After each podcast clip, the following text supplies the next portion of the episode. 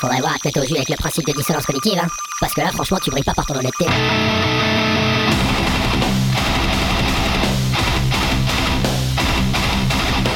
Dissonance cognitive. L'émission rock metal alternative. Sur Radio Cause Commune 93.1 FM. Et bonsoir et bienvenue pour ce nouvel épisode de Dissonance Cognitive sur Radio Cause Commune 93.1 FM. Dissonance Cognitive, l'émission sur la scène rock metal alternative. Alors ce soir, j'ai le plaisir et l'honneur de recevoir Gravity. Bonsoir, bonsoir. Bonsoir. Bonsoir. Bonsoir. Alors on a Alex et Émilie, euh, respectivement guitariste et chanteuse, si je ne dis pas de bêtises. Non, c'est exactement ça, c'est bon. impeccable, impeccable, impeccable. Donc Gravity, groupe de Montpellier, mais, euh, mais c'est pas moi qui vais en parler le mieux, ça sera vous. Première question standard, Gravity c'est qui et c'est quoi? À vous. Euh, bah, J'y vais, Émilie? Je commence? Oui, vas-y, vas-y. euh, bah, Gravity, c'est quatre membres, donc Montpelliérains à la base. Donc il y a Émilie qui est là avec nous au, chant. Il y a moi à la guitare. Il y a aussi Timothée à la basse et Richie à la batterie. Et on a commencé donc en 2009. Alors le line-up était un peu différent, mais il, s'est très vite stabilisé aux alentours de 2012. Et voilà, on a sorti quatre albums. Donc là, enfin trois albums et le quatrième sort le 21 avril. Et sinon, bah, un groupe de métal moderne, voilà, on a, on, a, on a commencé à Montpellier, maintenant on se retrouve un peu dispersé à plusieurs endroits. Donc moi je suis malheureusement à Paris, j'ai envie de dire. Et, et Emily est à Londres, mais, mais voilà, Richie et Tim continuent à être à Montpellier. Puis on, on a toujours les activités du groupe qui sont basées à Montpellier. Ok, ok. Est-ce que, est-ce que ça pose pas trop de problèmes pour, pour générer de la musique, faire les répètes, travailler tous ensemble et tout ça? Bon, même si maintenant à l'heure d'internet et des, et des home studios, on s'en pète un peu un rein, mais ça va, ça, ça se gère quand même euh, alors, ça dépend sur quel aspect. Ouais, voilà, c'est ça, c'est ça, c'est ça. Ça dépend sur quoi, ouais. En gros, je dirais que sur l'aspect créatif, au niveau de la composition, euh, vu que hum, on a plutôt des phases de composition et puis après euh, on des phases d'arrangement. Les phases de composition, pour, par exemple pour cet album-là, on les a fait ensemble. un été chez le batteur, puisqu'il a une maison et qu'au sous-sol il y avait une une salle de répète et tout. Donc voilà, on a des phases comme ça où il faut qu'on soit ensemble. Après pour l'arrangement, comme tu l'as si bien dit, on a tous Reaper, on a tous, enfin donc Reaper qui est un logiciel de d'enregistrement. Et on peut tous enregistrer des trucs à la maison, faire des trucs et faire tout le, travail d'arrangement en distance pour pouvoir ensuite retravailler lors des voilà lors de répétitions. Mais ouais, effectivement, effectivement, c'est un peu compliqué. Après, le problème, ça reste, les, ça reste les répètes, parce que comme on est tous loin, euh, c'est un petit peu compliqué. Du coup, euh, moi, j'ai tendance à aller louer mon local de répète toute seule à Londres.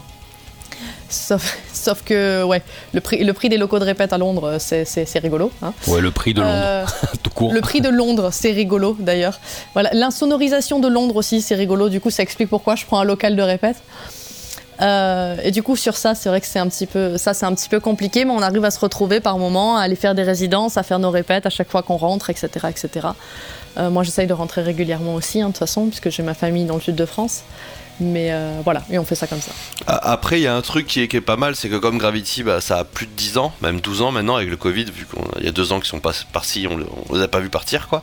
C'est que comme on a beaucoup répété et qu'on a une cohésion de groupe qui est, enfin, avec les, tous les concerts qu'on a fait et tout, c'est pas très très dur de en une répète de 6 heures euh, qu'on peut faire à Noël quand tout le monde est retour, enfin aux vacances de Noël ou voilà. En une répète de 6 heures, on a repris le, le, le, niveau de croisière quoi.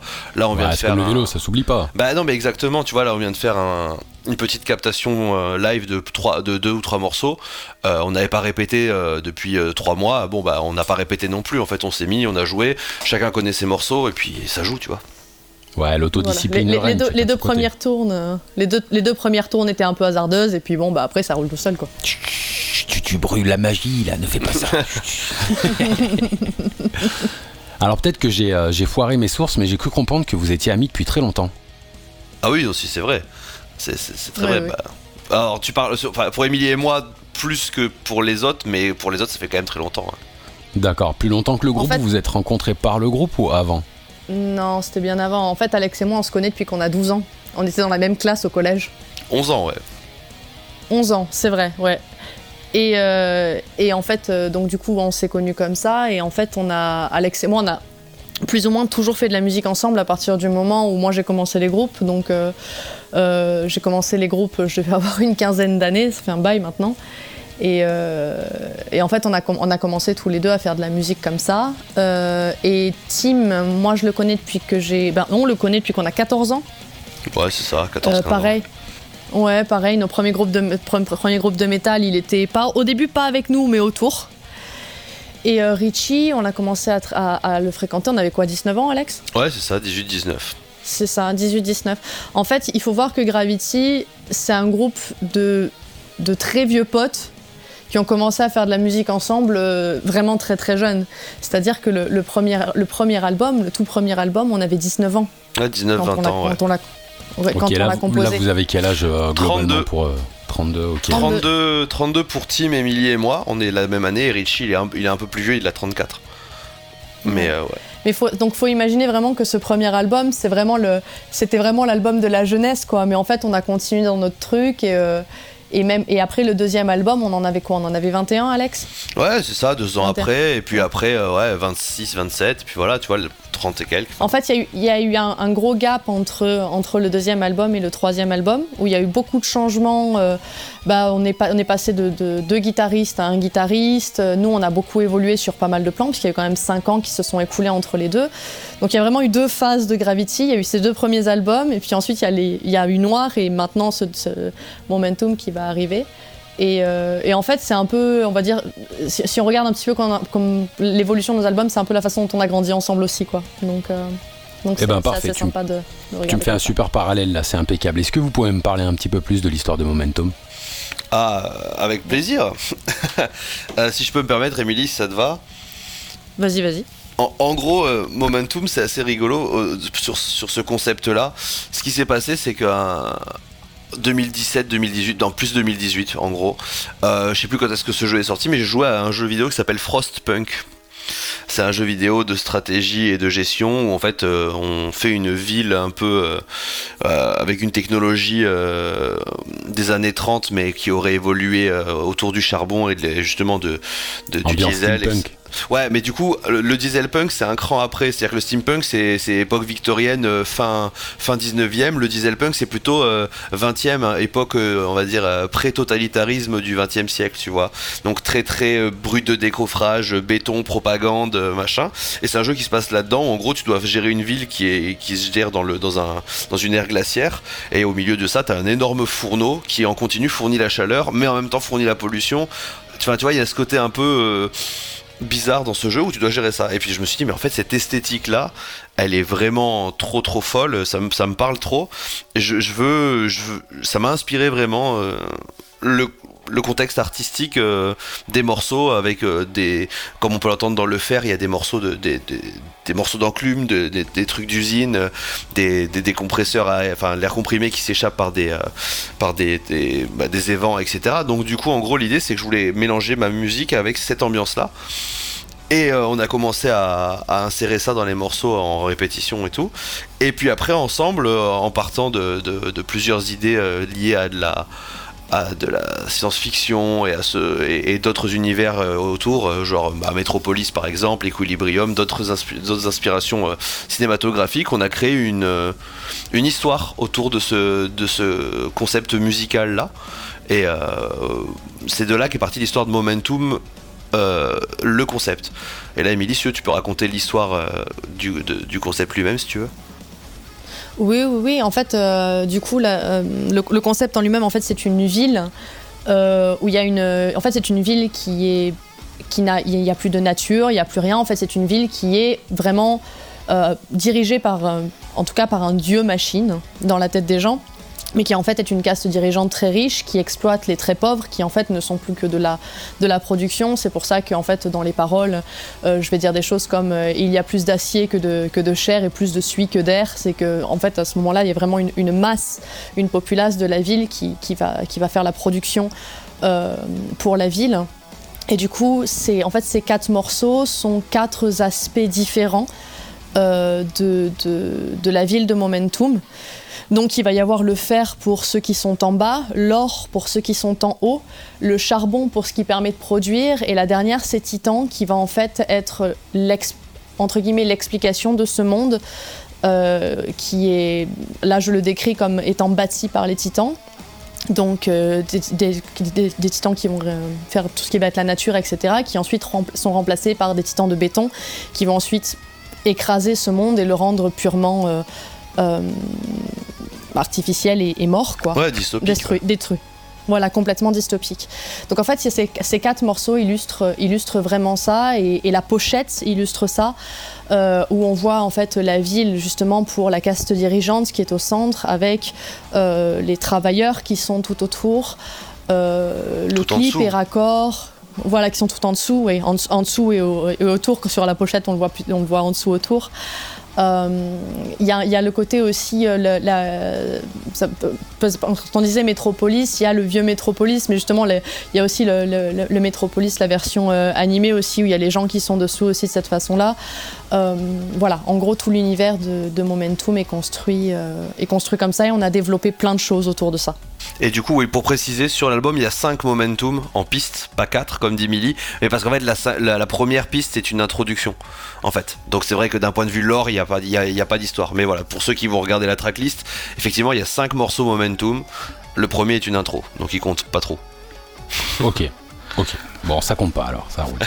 Euh, justement, vous disiez dans le fer et l'or, il y a une imagerie, euh, il y a une imagerie spécifique. Moi, j'avais un peu noté un côté euh, les temps modernes de Charlie Chaplin. effectivement, comme tu disais, le, diesel punk et des fois on frôlait carrément le, le Terminator avec les scènes d'usine 1984 et j'avais noté aussi Metropolis. Enfin bref, voilà, de l'industriel, de la machine, de la vapeur, de l'huile, du rouage. En quoi, euh, en quoi, euh, en quoi cette esthétique, elle vous a, elle vous a plu? Qu'est-ce qui, est-ce qu'il y a un élément particulier qui vous a qui vous a parlé, qui vous a pris au tu vois. Alors là, tu disais Frostpunk tout à l'heure. Est-ce que ce, est-ce que ce jeu t'a pris au trip? C'est un jeu auquel j'ai joué, donc euh, je, je Ah oui, ok. ouais, ouais, Et du coup, est-ce que, est-ce que ce côté, euh, tu sais, ce côté en, euh, endurer, endurer la résilience humaine, endurer le froid, endurer la, endurer la, la, peur, la mort, les machines, le bruit, le, le tout ce qui est horrible au quotidien, mais qui permet aux autres de survivre, aux autres d'atteindre une sorte de, une sorte de, comment dire, de de, tranquillité, de, confort, tu vois Est-ce que euh, c'est quelque chose qui vous a parlé à cœur ou est-ce que c'était vraiment purement visuel? Alors là, je, vais parler pour ma part parce qu'après, euh, en fait, je pense que cet univers-là, il a, il a parlé à tout Gravity pour différentes raisons pour chacun. Et donc du coup, moi, je vais te citer ma raison, puisque en tout cas dans ce cadre-là, c'est moi qui en suis l'instigateur à la base de la base à cause de Frostpunk, comme tu viens de le dire. En gros, ouais, euh, déjà avoir un héritage visuel des années 30, 20, 30, en gros l'impressionnisme allemand, euh, genre euh, bah, Fritz Lang, mais pas que lui, tu vois, enfin ces films-là en noir et blanc et tout, moi c'est quelque chose qui me parle au niveau du grain et de l'esthétique de l'image, les surimpressions, c'est ce côté hyper surréaliste qu'on pouvait faire à l'époque avec des avec des, astuces de cinéma comme du matte painting ou des choses comme ça. Moi c'est quelque chose qui visuellement dans un premier temps me plaît, le noir et blanc très contrasté avec le grain pellicule et tout. Donc déjà cinématographiquement, ça me plaisait de proposer, parce que maintenant qu'on fait un groupe, on propose pas que de la musique, on propose une image, on propose une vidéo, voilà. Et donc du coup, dans le global du, transmédia, moi déjà, cette image-là, je la voyais. Et ça me parlait. Ensuite, surtout au niveau idéologique, euh, pour moi, donc je, me, je, place pour ma part, c'est euh, avoir... Euh, une, imagerie qui met en avant euh, l'ouvrier dans son, dans son travail, comme tu dis, pour venir subvenir aux besoins d'une société. Alors la société derrière, elle, elle est, elle est, elle est dystopique et donc mal équilibrée et malade, mais pour autant celui qui va tous les matins dans l'usine, comme on voit dans nos clips, euh, tourner les machines, faire fonctionner le truc, lui il y va pour le bien global, ce que tu disais, quoi, la résilience, le fait de devoir euh, prendre sa, mesure de la tâche qu'on doit accomplir pour, euh, pour la société. Ça, moi je trouvais ça intéressant de le mettre en avant. C'est pour ça que le morceau Le Fer en parle plus, et le morceau L'Or parle justement bah, de ceux qui profitent de cette, cette façon-là d'être de, capable de donner de sa personne pour pour le, résultat de la société. Donc moi ça m'a parlé politiquement, ça m'a parlé euh, visuellement. Et puis après euh, il y a aussi un autre truc, c'est que bah, il faut dire que les imageries de cette époque-là, la propagande euh, stalinienne, la propagande même maoïste qu'il y a pu avoir, visuellement il se passe quelque chose dans ce côté art très brut propagande qui, qui, ouais, qui fonctionne. Visuellement, ça fonctionne. Et donc, c'est sûr que ça a du caractère. Hein. Bah ouais, et puis ça ancre en fait dans un. Tu, tu peux créer un univers totalement euh, uchronique à la suite de ça. Euh, mettre tes idées en valeur. Voilà, pour Émilie, il y a aussi beaucoup la partie écologie, je pense qu'elle va en parler aussi. Mais du coup, on peut parler d'écologie, on peut parler de lutte des classes, on peut parler de plein de choses différentes en le mettant dans un univers qui soit fantastique, enfin qui, soit pas réel, quoi. Et, euh, du coup, ouais, ces trois aspects-là m'ont parlé le visuel, le lore et, euh, euh, l'aspect politique, quoi. Mais pour Émilie, c'est peut-être autre chose, hein, je sais pas. Bah, moi, l'aspect euh, l'aspect années 30, euh, moi, c'est un visuel, tu le sais, Alex, qui me touche énormément aussi, hein, de, de, par les artistes que j'aime, de par la photo que je vais faire, de par les artistes photographes. Parce que moi, je, fais beaucoup de photos aussi à côté. Euh, tout cet univers visuel-là va me plaire énormément. Tout ce qui va être. Euh, oui, c'est ça, certains univers photographiques où il va y avoir beaucoup, euh, beaucoup de, collages en fait et de choses comme ça qui vont être vraiment de la photographie euh, beaucoup plus à l'ancienne va me plaire énormément aussi. Tout l'univers Fritz Lang me plaît énormément, l'univers dystopique de, la même, de la même manière. c'est vrai que comme, comme le dit Alex, l'imagerie Mao-Staline du coup dans un univers sur lequel il y a une espèce de propagande pour les machines, bah, du coup ça fonctionne très bien aussi et ça colle, ça colle bien à tout cet univers là.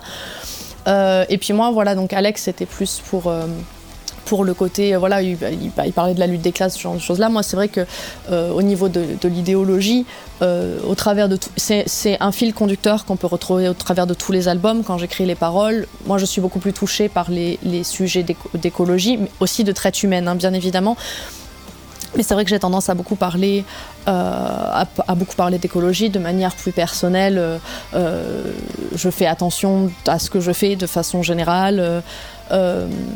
Et c'est vrai que du coup, pour moi, ce genre de thématique-là me permet de parler de quelque chose qui, qui est juste l'un des fondamentaux de, ce pourquoi, enfin, l'un de mes fondamentaux de ce dans quoi j'ai envie de m'investir, en fait, politiquement, par exemple, et au niveau de mes idées, et c'est ma façon de transmettre mon message aussi à moi, quoi. Donc, euh, donc voilà, c'est vrai que même sur, euh, quand on regardait dans, dans Noir, euh, je, je, parle de ce genre de choses-là, même à l'époque déjà de Teria, quand j'avais 21, 21 piges, j'écrivais au travers de toutes les étapes de destruction d'une société jusqu'à ce qu'il ne reste qu'un seul homme, et en passant par toutes les étapes de destruction écologique, etc. Donc c'est toujours, et ça a toujours été un thème qui m'a beaucoup touchée et sur lequel j'ai envie de communiquer et sur lequel j'ai envie de, voilà, de m'exprimer. Super, bah écoute, je te remercie pour cette mise en contexte parce que du coup, on va pouvoir se faire cette petite pause musicale en justement en, s'écoutant le morceau L'or. Et, euh, du coup, ça va permettre aux auditeurs justement de l'écouter euh, cette fois-ci avec la mise en contexte avant le morceau. Et eh bah écoutez, on se retrouve tout de suite, j'envoie l'or et euh, c'est parti, à tout de suite.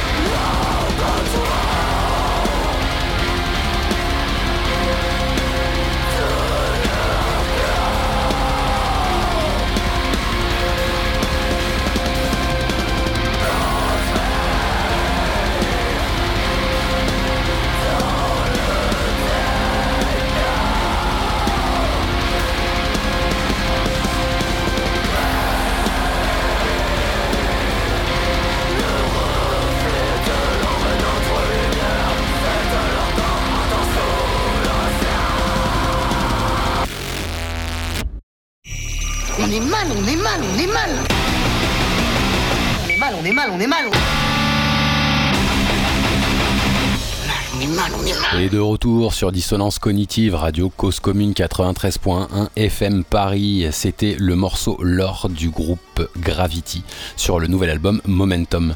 Alors, euh, on se disait justement, on, avait commencé à aborder un petit peu les, thèmes et, justement, vous abordez quand même des thèmes assez sombres, même s'il n'y a pas que du sombre là-dedans.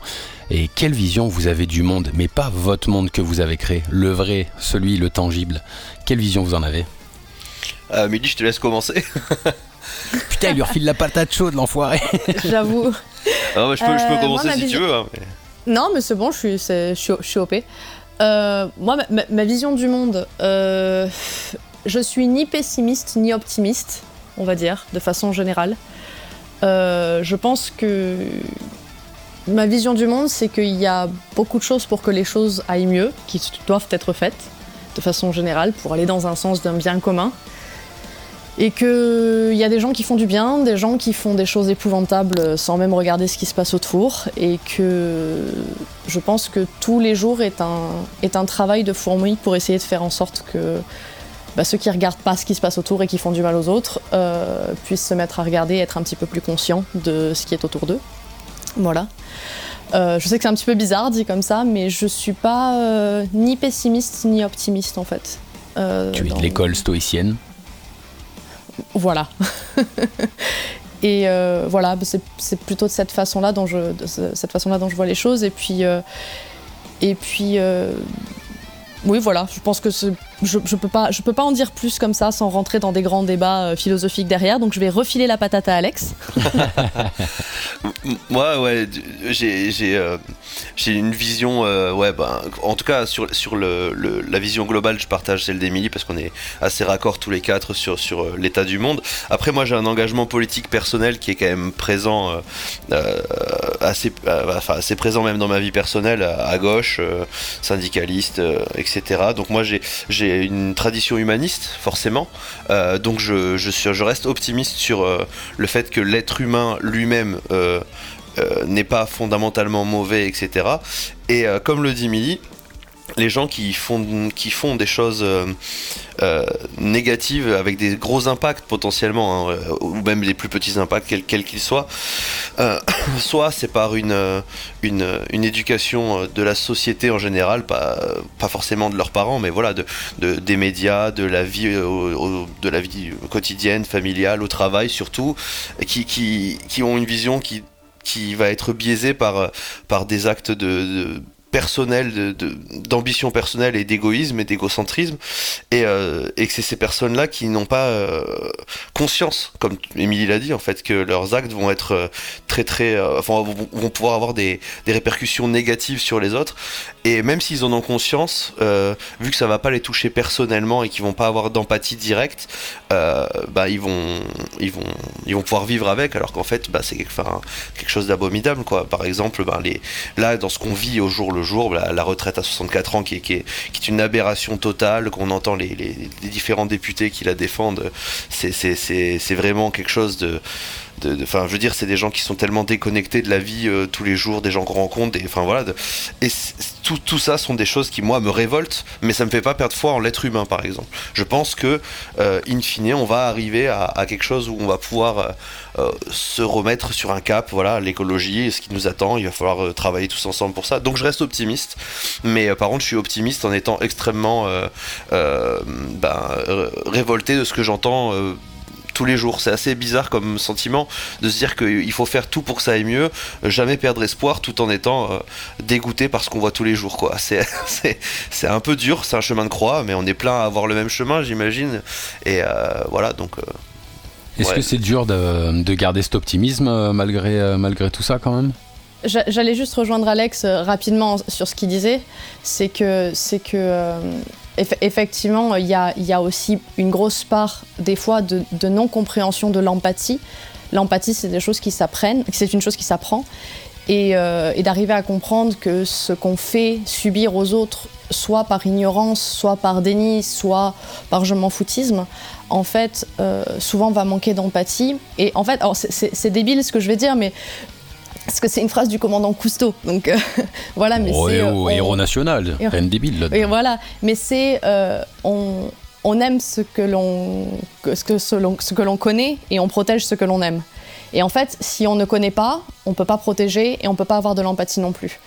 Donc, euh, je pense que c'est en ça aussi que genre euh, c'est ni pessimiste ni optimiste, c'est que tout peut être amélioré, tout peut être éduqué. On va dire ça plutôt comme ça. Sage parole. Mais du coup, ouais, pour, pour, pour, ton, pour ta question sur, sur euh, le fait de rester optimiste, euh, bah, je pense que quand- vraiment, comme je dit, c'est- ça, ça dépend de ce que tu vis, ça dépend de ce que tu vois. euh, tu vois, je peux avoir un jour où je vais être extrêmement euh, euh, motivé et d'autres jours où je vais être vraiment au fond du trou. La question, c'est euh, comment tu remontes quand tu es au fond du trou et comment tu gères ton, ton moment où tu es euh, justement bah, un peu euh, content de, de tout ça et que tu arrives à et que il vient le moment où tu réalises que bah ok t'es plutôt optimiste aujourd'hui mais ça enlève pas que bah y a des mecs qui, qui, meurent au taf il y a des y des agressions sexuelles il y a des violences euh, des violences qu'elles soient euh, sociales ou sexistes ou sexuelles et qu'il y a tout ça à- autour de toi. Donc ouais une espèce de balance un peu entre entre entre ça. Mais il faut il faut arriver. Il y a, tu vas toujours trouver des moments de bonheur euh, qui soient personnels ou ou euh, bah, euh, sociétaux quoi. Enfin mon boulot moi comme je suis prof j'ai beau j'ai eu beaucoup. Alors là maintenant avec mon nouveau poste beaucoup moins. Mais avant voilà j'ai- j'ai j'ai enseigné en banlieue parisienne dans des endroits un peu un peu défavorisés qui étaient même plutôt pauvres. Et bah t'as plein de moments où tu reprends foi en l'humanité. Quand tu discutes avec des des gamins qui n'ont rien qui n'ont rien eu qui ont eu des vies horribles et qui pourtant continuent. Enfin vont s'en sortir vont avoir leur bac avec mention ils vont revenir euh, j'ai eu mon bac avec mention je suis trop content et tout. Et là tu vois ce genre de moments c'est des moments de joie. Et puis après t'as des moments horribles ben voilà où il y a rien qui marche il faut vivre avec quoi. Enfin Ok, est-ce qu'elle a une fonction cathartique, cette musique que vous, pro- que vous proposez avec Gravity? Pour moi oui totalement Oui, pour moi aussi, pour moi aussi, clairement. Ah, c'est sûr. que c'est- Clairement, et, et co- et comme disait Alex, moi c'est pareil de mon côté. hein, euh, J'ai un métier où je fais de la recherche. Euh, je fais de la recherche fondamentale. Avant, je travaillais, en, je travaillais en, en cancérologie. Maintenant, je travaille en cardiologie. Et dans les deux cas, je travaille sur des pathologies qui sont dues à l'alimentation et, à, l'en- et à- pas dues, mais sur lesquelles il y a une grosse implication de l'alimentation et de l'environnement, tu vois. Oui, et, euh, et- C'est le genre de truc qu'on voit jamais dans les pays pauvres, de- typiquement. hein. Bah alors si, si, on le voit dans les pays pauvres, mais enfin je veux dire quand tu regardes les maladies cardiovasculaires dans le pays où je vis, c'est c'est 25% des morts prématurées parce que parce que l'alimentation est à chier, qu'il y a un taux d'obésité de- qui, est- hyper important et que et que pour autant la nourriture qui est la moins chère, ça va être celle qui est la plus grasse et la plus sucrée et que tu vois ce que je veux dire et- et c'est vrai que ouais bah du coup ouais, rester optimiste c'est un peu continuer de bosser sur ce genre de truc là aussi quoi. Je suis, je suis- Ouais. je suis d'accord. Ouais, tu peux le retrouver par exemple au Mexique, tu vois, le Mexique c'est un endroit, c'est Ah un oui. pays pauvre et puis pourtant illégal, et le coca est beaucoup moins cher que l'eau chez eux, tu vois. Le Ouais, fameux. parce qu'ils ont implanté toutes leurs industries là-bas. Ouais, Non, affreux. en pompant les nappes Ouais. phréatiques comme des gros schlags. exactement. Ouais, voilà, exactement. Ah, on connaît, on connaît. Exactement, non, clairement. Clairement. Non, mais des fois, des fois c'est difficile, c'est difficile. Je fais gaffe à mon empreinte carbone euh, tout le temps. Et, euh, et puis, je suis là à côté, je regarde tout le monde qui fait n'importe quoi. Et je suis là, mais pourquoi je fais ça? Enfin, pas tout le monde, mais ouais, effectivement. ouais. Oui, Cette beaucoup, fameuse oui. phrase du métal, ah, Watch the world burn. Exactement. Ouais, voilà. Mais la musique, ouais, pour, euh, pour revenir à ta question, ouais, je trouve que il y a, il y a- ouais, c'est cathartique parce que puisqu'on fait pas une musique qui est uniquement euh, bah, musicale, c'est très bizarre ce que je vais dire. Euh, en fait, ouais, on, même, même dans la musique qu'on crée, on va y insérer euh, justement bah, notre dégoût de certaines choses, notre admiration pour d'autres. Et donc oui, c'est cathartique quand tu joues sur scène et que bah, tu te répètes, enfin, tu entends les paroles, euh, tu, tu sais que t'as mis ce son là parce que ça te fait penser à tel truc. Oui, oui, je trouve ça cathartique. Je mets mes, mes dégoûts, je mets mes peurs, je mets mes doutes dans la compo. Je pense qu'Emilie fait pareil dans ses, dans ses chansons et dans ses lignes de chant. Donc ouais, complètement, c'est complètement cathartique. Je l'avais jamais trop euh, intellectualisé, euh, dit, mais c'est vrai que maintenant que tu poses la question, bah c'est vrai, ouais. Ben merci pour vos retours. Merci infiniment. On va aborder cette fois-ci le côté un peu moins, euh, un peu moins philosophique, un peu moins politique, mais un poil plus technique et un poil plus sociétal. Euh, vous verrez pour la deuxième question. Première question, pourquoi le chant en français? Surtout avec euh, la génération à laquelle vous appartenez, euh, c'était pas forcément le truc qui avait le plus commun, sauf avec des groupes un peu comme ETHS à l'époque et tout ça. Pourquoi avoir, avoir appuyé sur le chant en français féminin? Alors, féminin, dans mon, dans mon cas, c'est juste que je faisais du métal, donc euh, féminin, bon, c'était ça. Féminin parce que voilà. t'es une femme et que tu chantes et que c'est, on s'est De- jamais posé la question, quoi, c'est tout. Voilà, c'est Pardonnez ma ça. formulation rhétorique de ma question. C'est plutôt ça, j'étais là, genre, bon, pff, féminin, bon, pas- parce que, parce que je suis une femme. Mais, euh, mais euh, pour le chant en français, en fait, alors, euh, pour être tout à fait honnête, moi j'ai grandi euh, en lisant beaucoup de littérature française quand j'étais, quand j'étais beaucoup, plus, beaucoup plus jeune, euh, que j'aimais beaucoup. Euh, j'aimais énormément la poésie française. Et, euh, en fait, euh, le truc, c'est que je me suis toujours. j'ai toujours senti la, alors la finesse de mon expression, même sans, sans que pas, pas que ce soit particulièrement fin, mais je sentais que j'étais beaucoup plus à l'aise d'écrire tout ce que je pensais, tout ce que je voulais ressentir et tout ce que je voulais dire dans la langue qui était la mienne. Déjà, ça c'est la première chose. Ensuite, la question s'est posée euh, d'écrire en France, de, passer à l'anglais. Alors moi, la, façon dont je compose, j'essaye de composer mes paroles en faisant attention aux, percussives, aux consonnes fortes, pour qu'elles tombent sur les temps forts, etc., justement pour que le français ne, soit pas dé- décodant avec la rythmique qui est derrière et que justement ça paraisse pas euh, niais sur la musique qui est très violente à l'arrière. Là où l'anglais est plus facile à utiliser avec l'utilisation des temps forts, etc. Puis il y a aussi un truc, c'est qu'on a une standardisation de la musique en anglais. Tout est en anglais pour la grande majorité du métal. Et en fait, il y a une partie de moi, en tout cas, alors là, je parle de manière très personnelle, où je trouve ça dommage. Parce qu'en en fait, on perd une partie culturelle de la musique qu'on fait. Et je trouve que bah, c'est important de continuer de l'avoir. Et le fait qu'on ait standardisé nos oreilles à l'anglais, ça, ne, nous permet pas non plus d'aimer la musicalité d'autres langues dans la musique. Et qu'on a tendance à laisser de côté, du coup, au profit de l'anglais. Et je trouve que c'est dommage parce que je trouve que ça ternit la diversité des langages au travers de la musique qui font partie intégrante de la composition et de la musique et de la façon dont ça va sonner à la fin. Donc euh, voilà, ça c'est ma raison à moi pour laquelle je continue d'écrire en français. Très, très, très intéressant ce que tu viens de soulever. Très intéressant. Euh, tout à fait. Ouais, c'est vrai qu'il y a ce côté un peu culturel. Euh, écoute, on va aborder un autre point. C'est un peu le point Godwin fantastique français en ce moment, euh, surtout sur la scène. C'est fameusement le, les femmes dans le métal.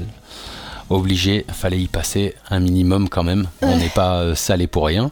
Ouais, ouais, mais justement, on essaye de faire un peu, euh, de faire un peu la lumière, un peu sur tout ça.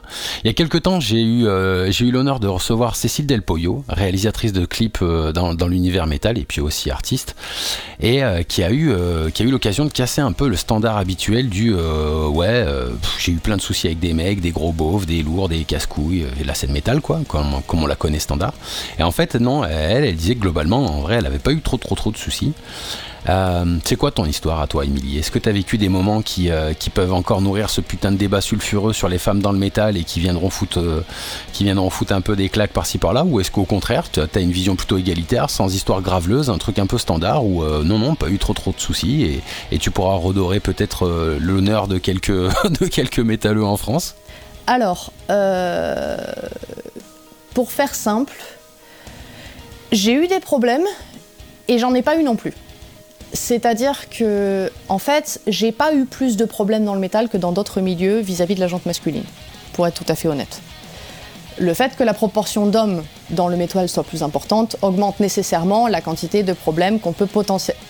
supposément en tout cas la quantité de problèmes qu'on peut trouver par rapport à la jante masculine.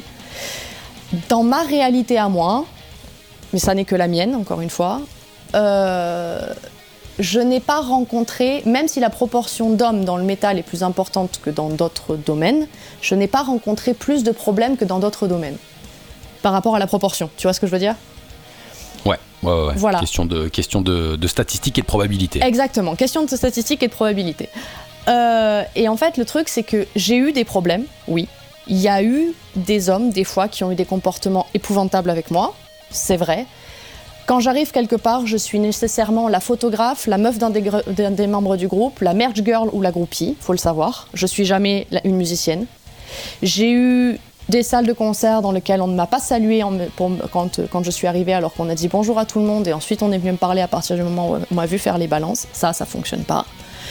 J'ai eu des commentaires graveleux, mais de l'autre côté, j'ai aussi dans le milieu du métal la plupart de mes amis, pour beaucoup qui sont des hommes, qui sont avec moi d'une extrême bienveillance et qui ne m'ont jamais considéré de par mon sexe, mais par le fait que je, juste comme un individu du milieu du métal.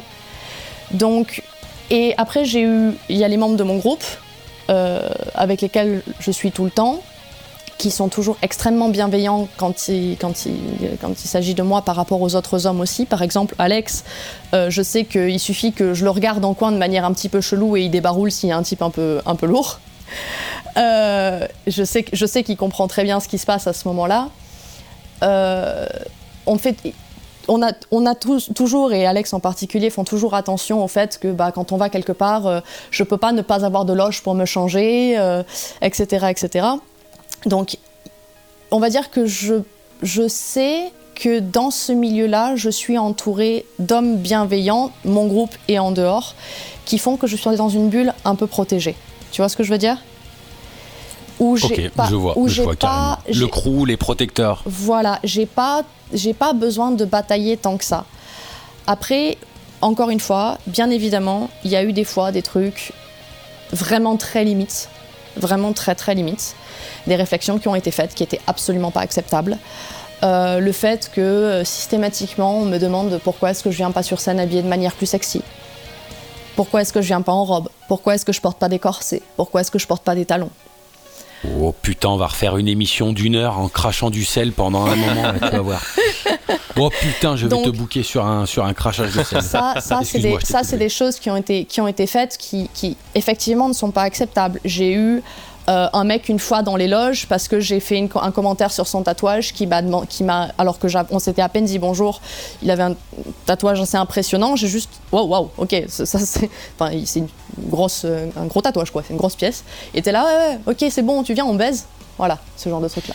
Ouais, sachant que cette sont personne-là, euh, bon, euh, elle est impliquée de manière très très très très très euh, très très trop impliquée même. D'ailleurs, elle fait plus partie de la, de la scène. Cette personne-là dont tu parles, Émilie, c'est une des personnes qui a été visée par Mediapart. Oui. Euh, voilà. Ce genre, ce genre de truc-là. Et donc, oui, des, des histoires comme ça, honnêtement, j'en ai une flopée. Mais comme je disais, c'est dans mon, dans mon expérience personnelle, elle est très contrebalancée par ce cercle amical et de musiciens que j'ai autour de moi, qui sont des gens dans lesquels, au milieu desquels je me repose, en fait. Donc, quand c'est trop, hop, je repars dans l'autre sens. Tu vois ce que je veux dire?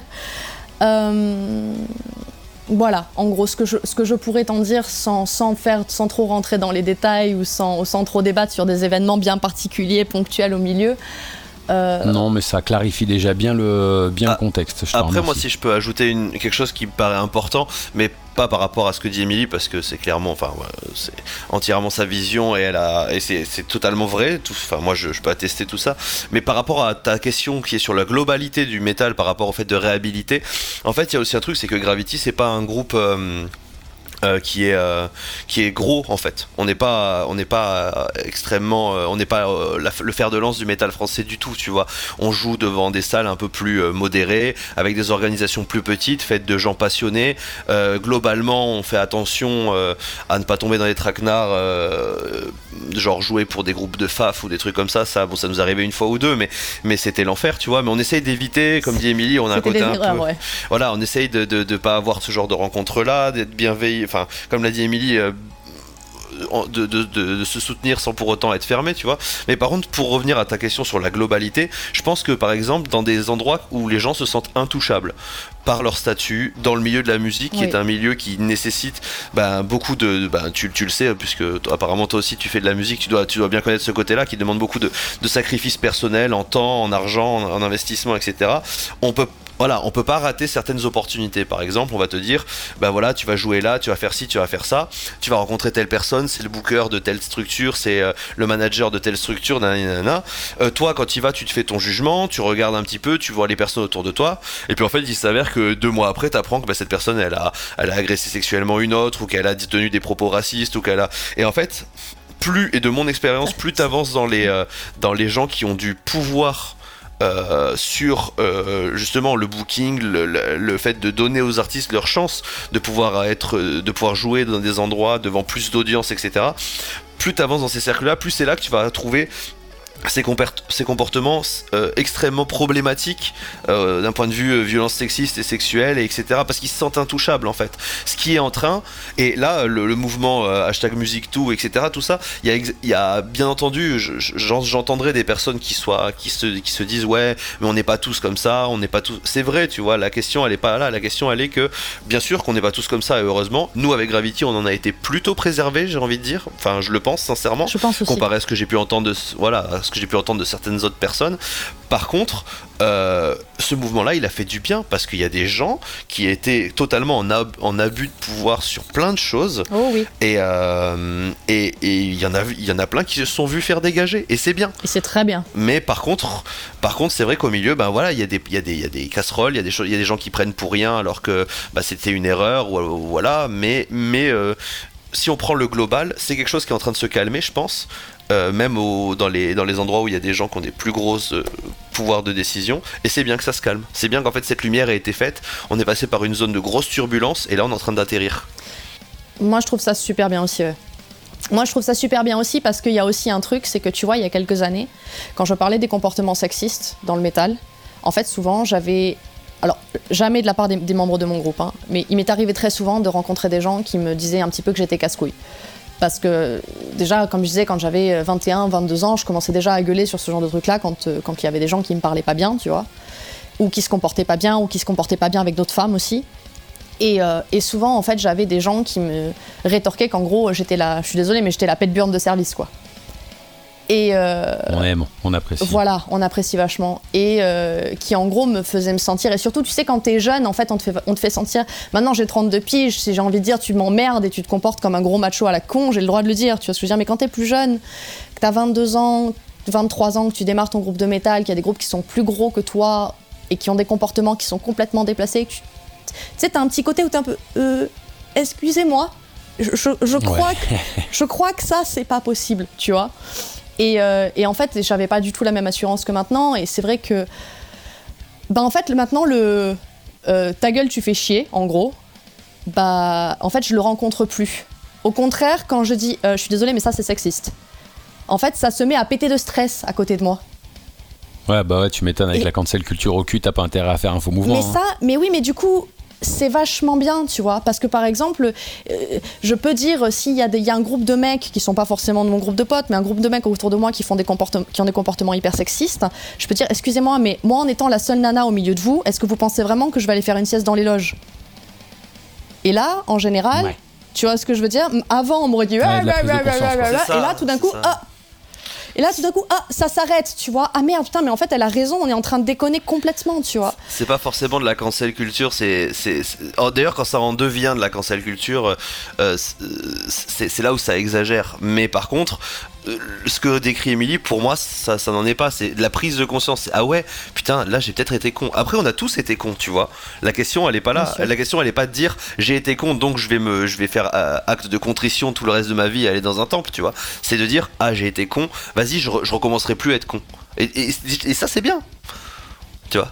Ouais, ça fait pas de mal. Hein. Ouais, c'est ça, Ça c'est fait bien. pas de mal, c'est pas ce qui manque, les cons sur la planète, ça fait pas de mal ça. quelques-uns. Et, et à l'époque, quand, euh, à l'époque, quand euh, on était beaucoup plus jeunes, il y avait, euh, tu sais, il y avait ces, il y avait ces, cons- c'était un, c'était un petit peu compliqué sur les choses qui étaient faites pour être, pour mettre les femmes en avant dans le métal à l'époque, avant cette, cette vague MeToo, avant que les, les, les femmes se sentent avoir plus de place en fait. Euh, parce que moi, j'ai régulièrement des filles après les concerts qui viennent me voir et qui me disent, Ah, mais comment tu fais ça? Moi j'aimerais trop mais je suis une fille. Je suis là, bon, on s'en fout en fait. Vas-y, c'est, c'est- tu, Ouais. tu t'en- vas-y comme tout le monde. do it. Voilà. Et en fait, euh, à, à l'époque, il y avait ces concerts, par exemple, de. euh, alors, déjà, il y avait un style qu'on définissait comme métal à chanteuse, ce qui, moi, me sort par les yeux. Je, je déteste la définition de ce style. Je peux pas supporter. C'est comme. Tu as des groupes de mecs qui chantent dans des. Dans des y a des. Des mecs qui, chantent dans des groupes, on dit, on va pas dire c'est du métal à chanteur, tu vois ce que je veux dire, ou, ou on va pas dire c'est de la pop à chanteuse, par exemple, c'est de la pop, tu vois ce que je veux dire. Bon, et ça m'agaçait beaucoup, et du coup, comme il y avait cette espèce de création de style de métal à chanteuse, en fait, il y a eu, qui a découlé de ça, des créations de concerts dirigés pour les chanteuses. Des concerts de chanteuses. Et donc du coup, tu te retrouvais avec des programmations complètement déconnantes entre euh, du sympho, euh, du hardcore, euh, du trash et du, et du et du et du death, tu vois ce que je veux dire, qui n'avaient absolument mais rien à voir les uns avec les autres.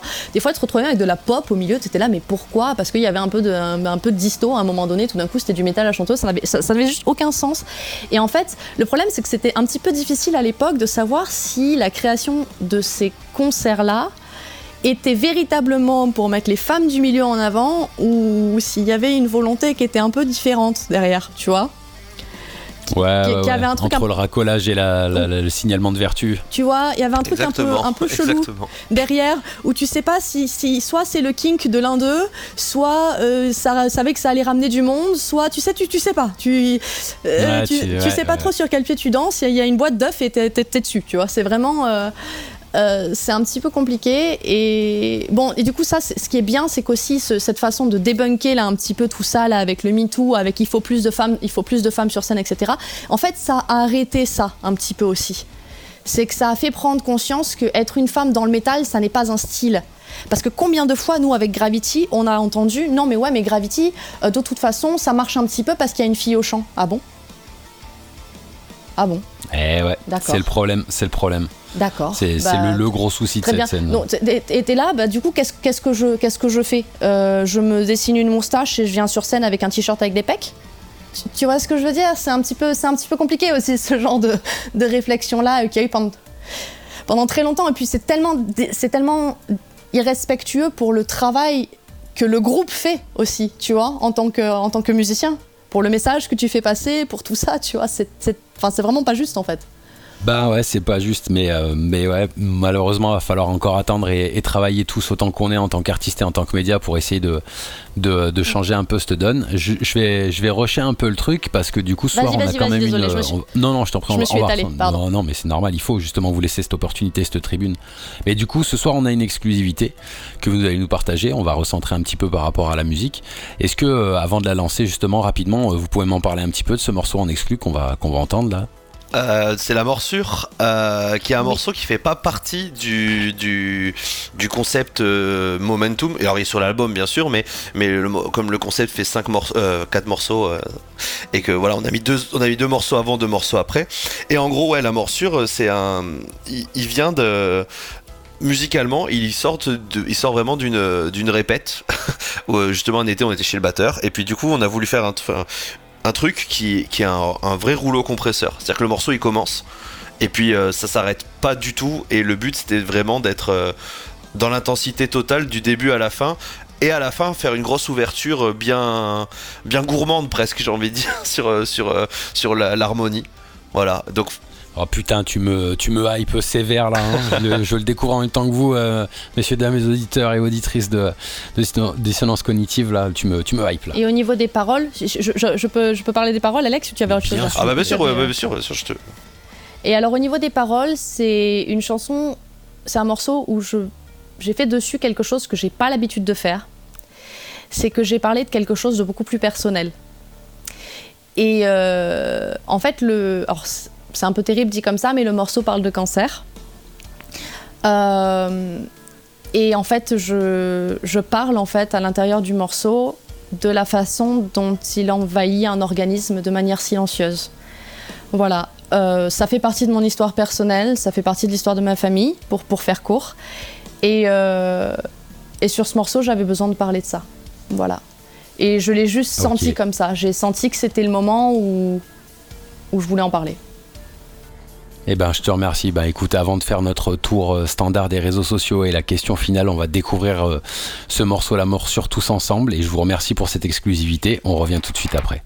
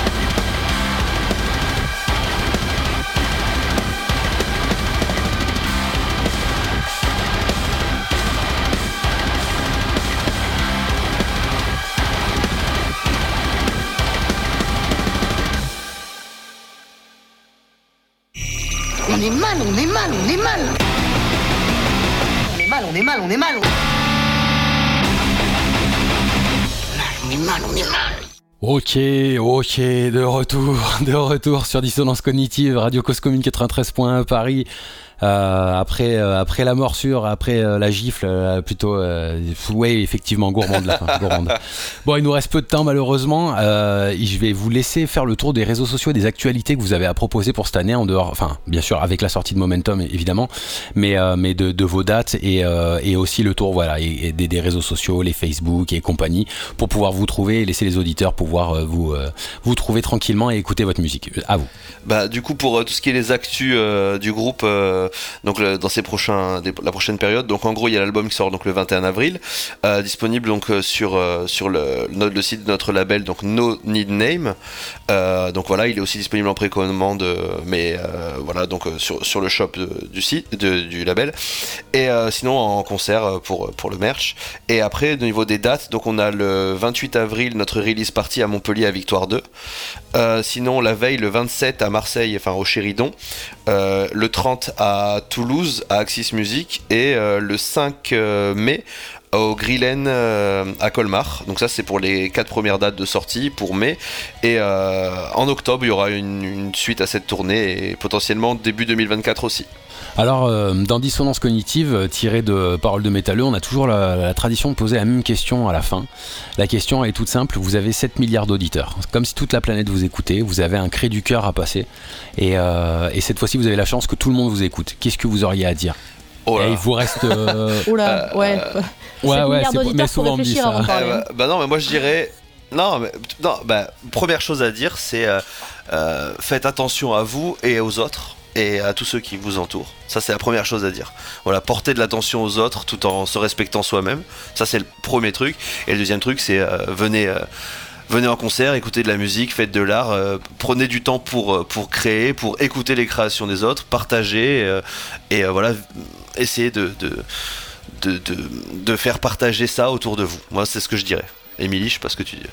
Euh, bah, je trouve ça pas mal ce que t'as dit. Du coup, je suis là, je suis un peu con. Euh, je suis là, mais je sais pas trop quoi dire. Bah, je trouve que oui, de dire aux gens de faire attention à eux, de faire attention aux autres et d'écouter ce que les autres ont à dire et de regarder le monde parfois avec un prisme un petit peu différent que celui avec lequel on a l'habitude de regarder les choses Euh, et d'essayer de se mettre au travers des yeux des autres, c'est ça pourrait être quelque chose déjà de pas mal à faire, Euh, de travailler son empathie et ouais, de travailler sa création, comme tu dis Alex, euh, qu'il faut créer, il faut faire de la musique, il faut aller faire des concerts, il faut, il faut soutenir les artistes, il faut soutenir les artistes indépendants, pas seulement, euh, euh, pas seulement ceux qu'on a en face des yeux, mais ceux qui sont aussi derrière. Euh, et puis, et puis voilà quoi. Et puis on a oublié de dire les réseaux sociaux, je suis, je suis con, j'ai oublié de dire les réseaux sociaux. Vas-y, Bah, vas-y. c'est facebook.com slash gravity metal et pour le Facebook et pour Instagram c'est instagram.com slash gravity metal official cette fois là faut rajouter official et sur YouTube pareil gravity metal official voilà Ok, et ben un grand merci à vous deux, merci Alex, Merci à merci. Émilie, merci pour cet excellent moment ensemble. Bah, merci. Je vous souhaite que de, euh, que de bonnes choses pour la suite. merci Et beaucoup euh, j'espère à bientôt sur l'antenne de, de- de Dissonance Cognitive. Je, Bah. je vous souhaite une excellente soirée. hein. merci toi aussi carrément on revient quand aussi. tu veux. Merci. Allez, avec plaisir. Ouais. À bientôt et bonne continuation. ciao Ciao.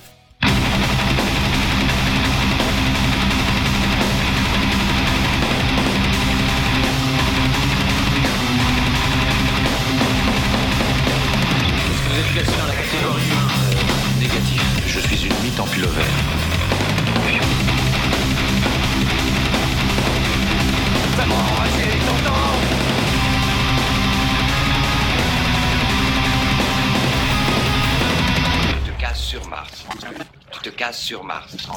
Tu te casses sur Mars. Tu te casses sur Mars.